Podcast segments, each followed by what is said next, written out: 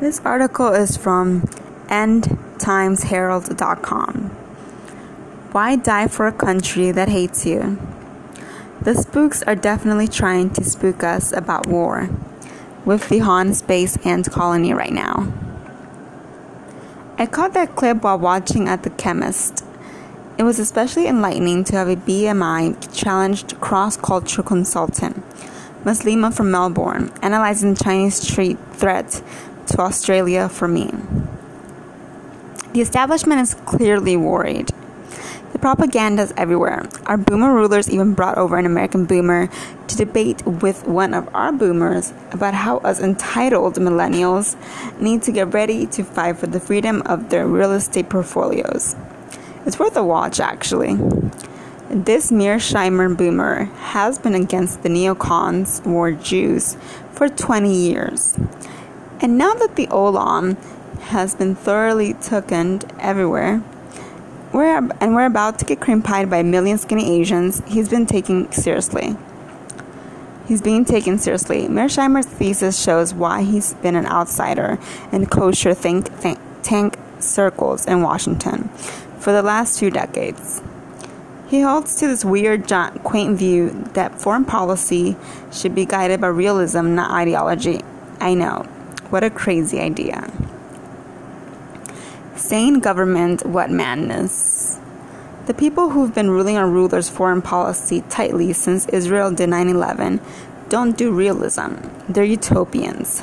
They're into world improving, it's what their God made them for. That's what they teach their kids in their special schools. Now, the result of all that ideological utopian is utopianism is a broken America, morally and financially bankrupted, and an ascendant China which wants to become the Asian hegemon. The last time wartime hegemony in, is, in Asia shifted, it was from Britain, our brothers to the United States, our cousins. The brief period during which the samurai tried to take over was not an entirely pleasant experience. Of course, it's nothing like the Holocaust, but still people died and stuff. Mearsheimer makes the excellent and correct observation that a liberal democratic empire, far from being the just world policeman it thinks of itself as, is rather an aggressive and ruthless imperial power. He doesn't make the connection, and, but this was also true of the world's first recorded democratic empire, Athens. The more democratic and less republican America has become, the more it has behaved in the in the way Athens did, and less like Rome. Rome was ruthless until you submitted. Then there came the Roman peace and the attendant prosperity you expect afterward. Athens was capricious and held in thrall by demagogues, but demagogues who whipped up the mob for senseless and non-strategic conflicts to advance their own careers. America has been rapidly become less Rome and more Athens since the Israeli attack on America in September 2001. As outlined by neocons like Francis Fukuyama, Fukuyama America is a liberal democratic empire. Mearsheimer agrees. That's the ideological worldview it seeks to impose, by force if necessary, upon each region of the world. While Fukuyama, like a typical Marxist, argues that this is an inevitable consequence of the direction of history, Mearsheimer instead frames this as the result of the hegemonic ideology of the ruling elite of America being foisted on a decreasingly grateful planet through economic and military force. Mearsheimer is right. There is no manifest destiny of America. Just as China, China is not the middle kingdom under heaven. The elites of both nations perpetuate these narratives, however, in order to mobilize their people to make it true.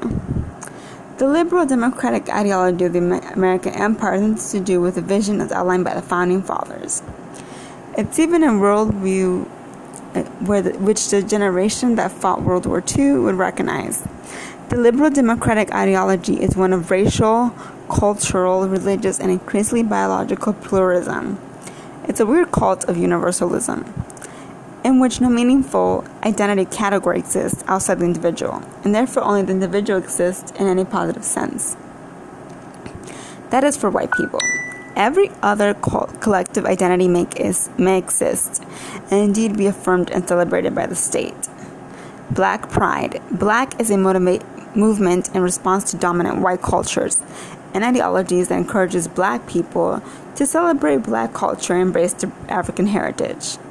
White pride. White pride is a motto primarily used by white separatist, separatist white nationalist, neo Nazi, and white supremacist organizations in order to signal racist or racialist point, viewpoints. Wikipedia. When whites do exist, it's only in relation to historical crimes or present injustices being perpetrated upon other groups. Whiteness is toxic, toxic, toxic, um, tox, toxicity. While this sinful sin, original sin of whiteness, may not even be redeemed, constant penance is required on the part of whites in order to be acceptable to the rest of society. This is not just the fringe ranting of the far left. This is the, the ideology of America, and all political thought and public debate in Western countries now occurs with the Overton window provided by this imperial ideology. Liberal democracy is open borders, pluralism is white genocide. Postmodern America has now imposed this ideological worldview upon the entire world. And while Mearsheimer avoids drawing the connections laid out here for obvious reasons, the implications of his argument are clear. When War of China starts, the regiment the regime in Canberra will ramp up the propaganda to demand that young Australians sign up to fight for liberal democracy, for liberal world order, for global homo. Are you ready to die for alpha widow feminist partners, kindergarten, kindergarten sex ed classes, enforced diversity quota, seven figure shitbox apartment figures, and being called a terrorist if you don't put on your soylent smile and consent to bum sex with your tyranny coworker, your tyranny coworker after yoga bigots. Not me, fuck that. These American boomers is onto something. His analysis is spot on. And it also shows why no young Aussie should go and die in the coming World War III in the Pacific. For an occupied government which sees him as an antisocial terrorist. Arguments like the one I'm making here make boomer white nationalists very mad. The nativist savages even called the XYZ name names like the globalist right for me telling our readers to get a shift plan in place for the eminent shit show between a corrupt, decadent, and occupied Uncle Sam and a lean, ethically cohesive, and technologically equipped Master Han. In Hugh White's estimation, China today is twice as powerful relative to the U.S. as China as Japan was in 1941, and the technology since has been, since then has become far more op- apocalyptic. Neither side in this fight is going to back down, and there's no way we get to sit on the sidelines. War is coming. The depth imbalances around the world ensure the poker game will end soon with pistols being drawn the mouse utopia we've been become we've become accustomed to will end. Thank God. We're going to have a fight too, and in my estimation, unless we've got some super power weapon developed out near Pine Gap ready to roll out, we're going to get occupied. The first fight for liberal democracy is not in our interests. The struggle after that for the very existence of the Australian people is the one I to save your strength for. Let the Chinese bring the wrath of God down the bastards who run this country. They don't have our interests at heart, they serve other masters.